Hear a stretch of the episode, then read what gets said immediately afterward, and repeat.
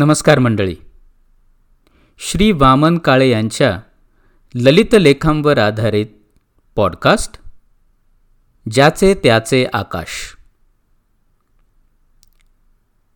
ज्याचे त्याचे आकाश. लेखक श्री वामन काळे. निवेदक विद्याधर काळे. ज्याचे त्याचे आकाश. आजच्या एपिसोडचं नाव आहे तो राजहंस एक. तो राजहंस एक.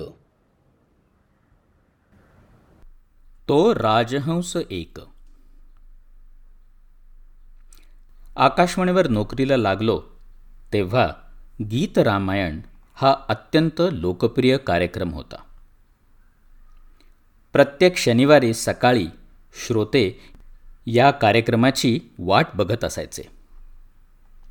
पुरुषोत्तम जोशी यांच्या बुलंद आवाजातलं पहिलं निवेदन आणि नंतर गीत रामायणातलं एक गाणं असा कार्यक्रम असायचा.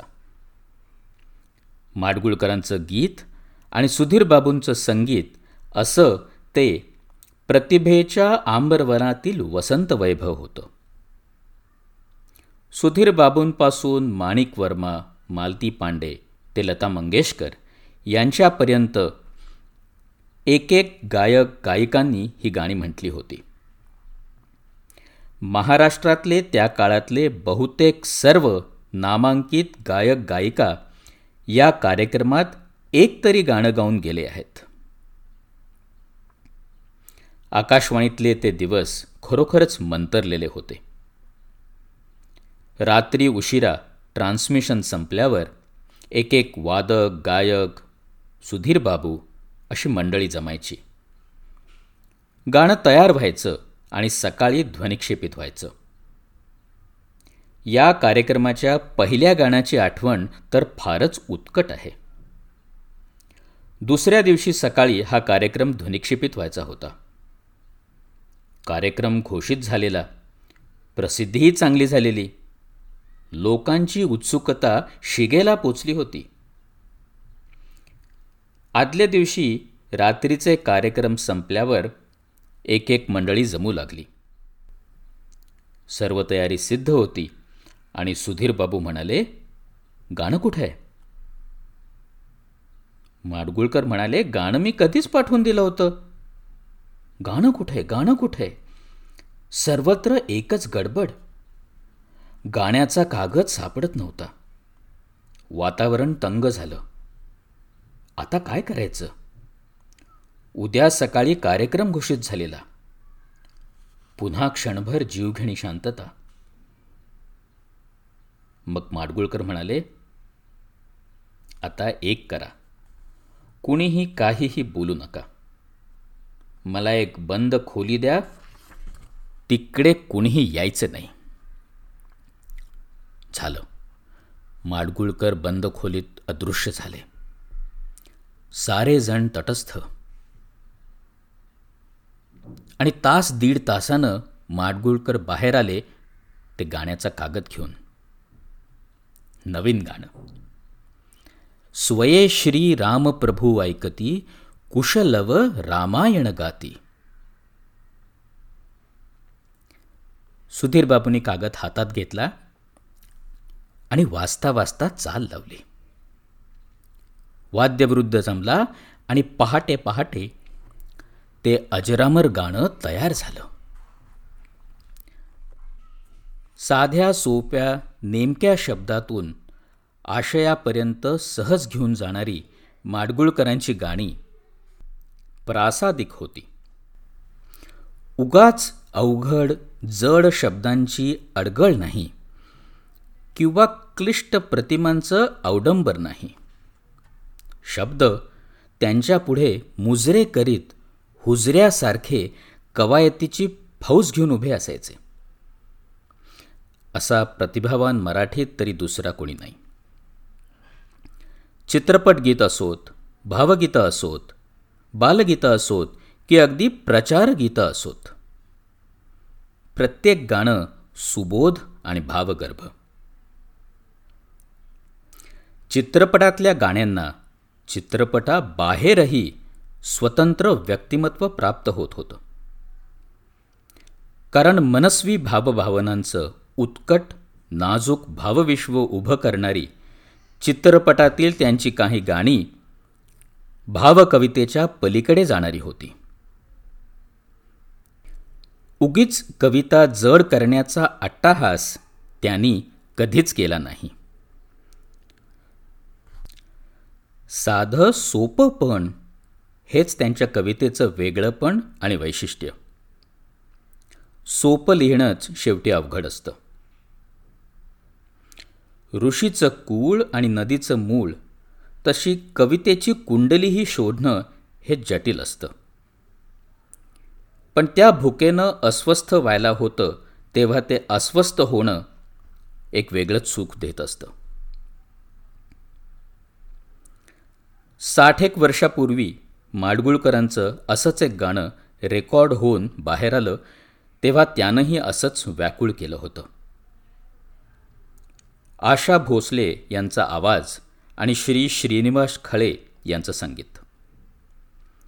गाणं इतकं अर्थवाही आणि खोल भावणारं होतं की त्या गाण्याची लोकप्रियता अजूनही तितकीच टिकून आहे. एका तळ्यात होती बदके पिले सुरेख.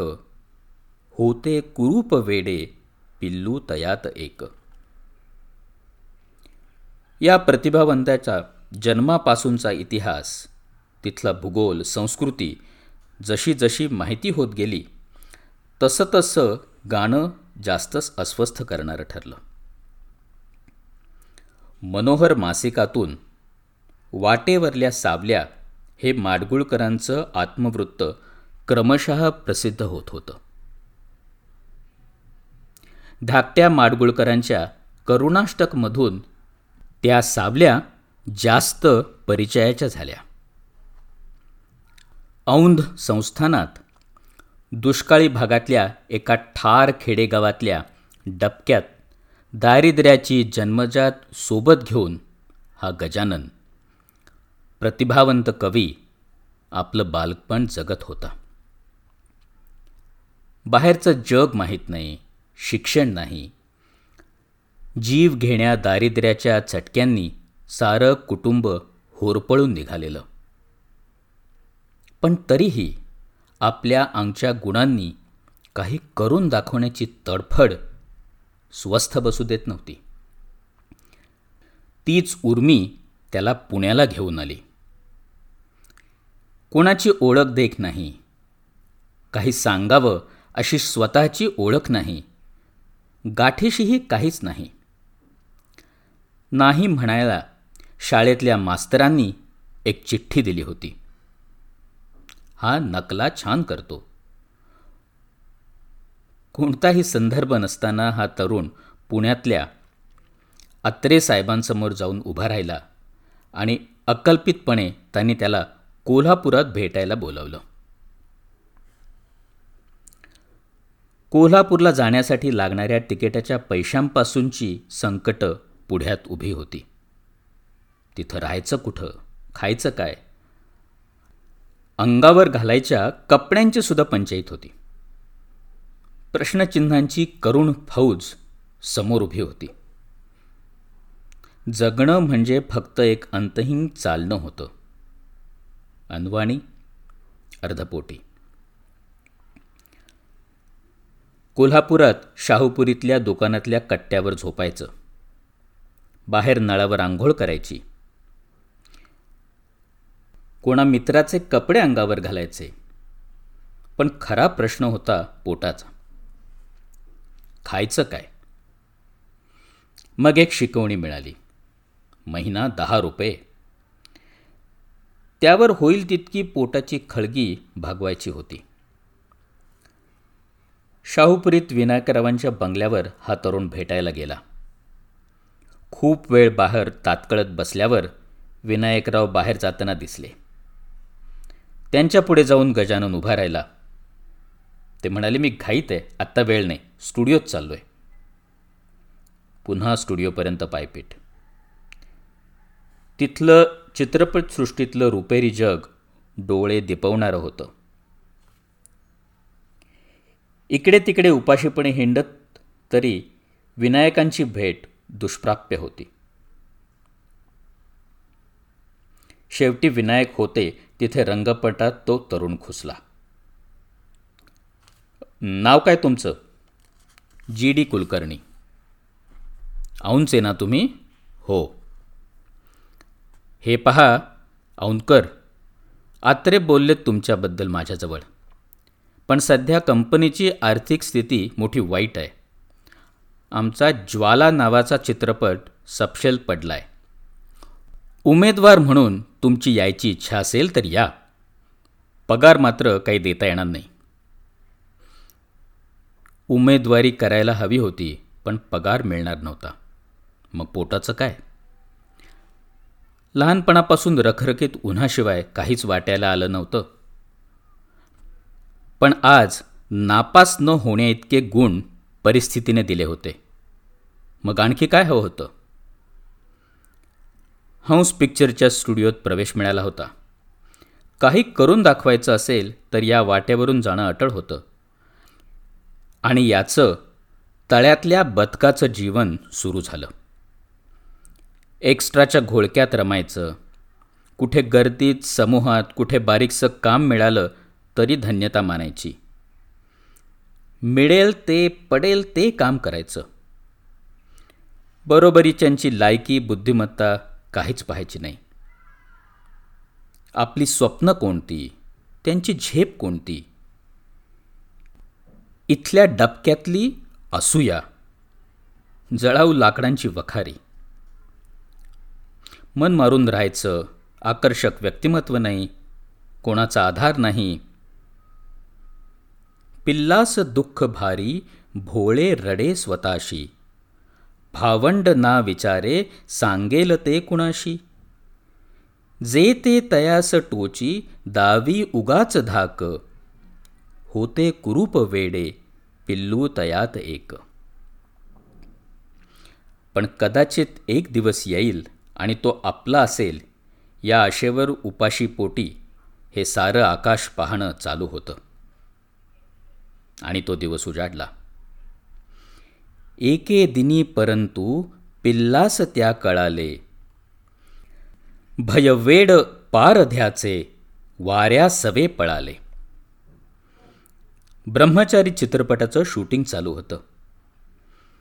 मेकअप करायची त्यांची पाळी आली तेव्हा मन उसळी मारून उठलं. तो रंगभूषेच्या खोलीत गेला. तेलकट रंगानं रंगलेली मेकअप मास्तरांची बोटं तेव्हा अत्यंत आदरणीय वाटली. सुगड रंगवावं तितक्याच बेफिक्रीने मेकअपमधनं त्यांचं तोंड रंगून टाकलं. हनवटीवर दाढी चिकटवली. कपडेवाल्याने फेकलेली लुंगी खांद्यावर गाठी मारून अंगभर पेहरलेली आणि हा दाढी दीक्षित रंगून तयार झाला. याच्यासारखेच आणि पंचवीस दाढीवाले सिद्ध होते आणि हा घोळका सेटवर आला. सेटवर एक लांबलचक स्वयंपाकघर मांडण्यात आलं होतं. सर्वांना दिग्दर्शक मास्टर विनायक यांनी एक वार जवळून पाहून घेतलं आणि एकेकाला वेगवेगळ्या जागेवर बसवलं.